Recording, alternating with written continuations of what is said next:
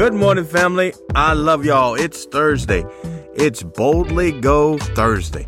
The glory of God is filling the earth, and Holy Spirit is pouring out on all flesh. Hallelujah. Glory to God. Family, I'm getting more and more confirmation that the glory of God is filling the earth. It may seem like the devil is filling the earth with darkness and plagues, sickness and death, but God, amen, but God. I think about what God did in Genesis chapter 1, verses 2 and 3. Let's read it. The earth was without form and void, and darkness was on the face of the deep, and the Spirit of God was hovering over the face of the waters. Then God said, Let there be light. And there was light. All right, family.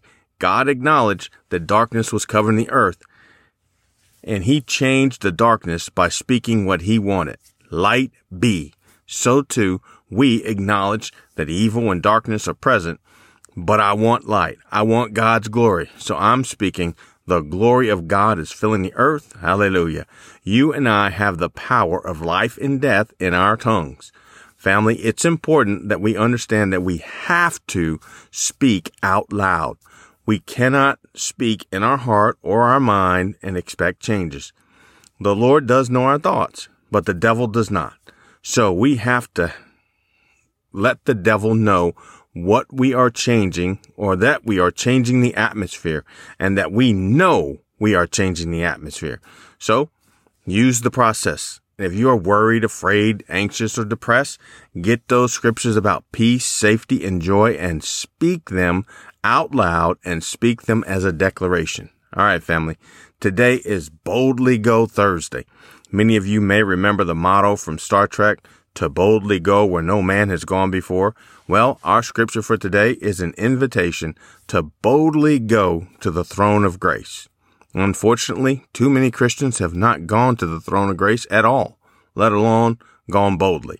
Let's read our scripture from Hebrews chapter 6, and I'm reading the Amplified Classic.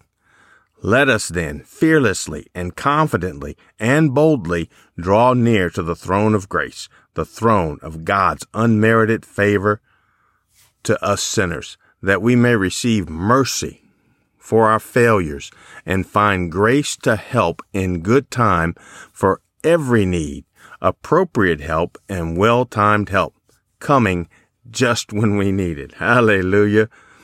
Well timed help coming just when we need it. Come on, somebody.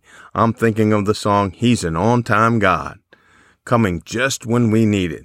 Thank you, Father. All right, family.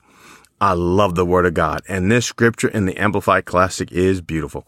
Let us then fearlessly, confidently, and boldly draw near to the throne of grace. Hallelujah. Family, this scripture is so filled with good news. Let us, that's you and I, and all the Christians, let us fearlessly. I think about my children coming to me to ask me for something. They don't have to be afraid. They don't have to doubt it. Know, they may doubt that if I'll say yes, but they know that they can come to me. They can come to me confidently and boldly. All right. Boldly doesn't mean disrespectfully. Boldly means that we know that we are welcome to come into the throne. We have an open invitation. We will not be turned away by the angels. We don't have to schedule an appointment two weeks in advance.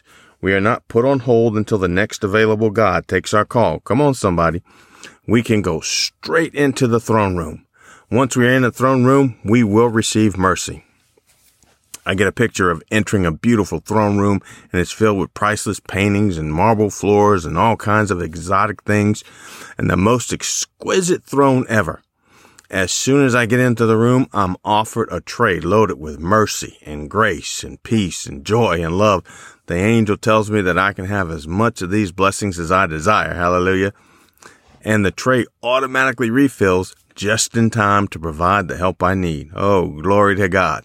The good thing about this scripture is that you and I can come to the throne room anytime and as many times as we want to.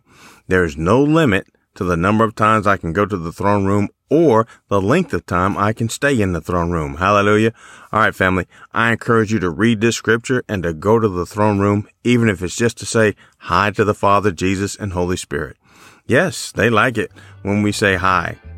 Hi, Father. Hi, Jesus. Hi, Holy Spirit. All right, family. Boldly go to the throne room of God and know that I love you and God loves you.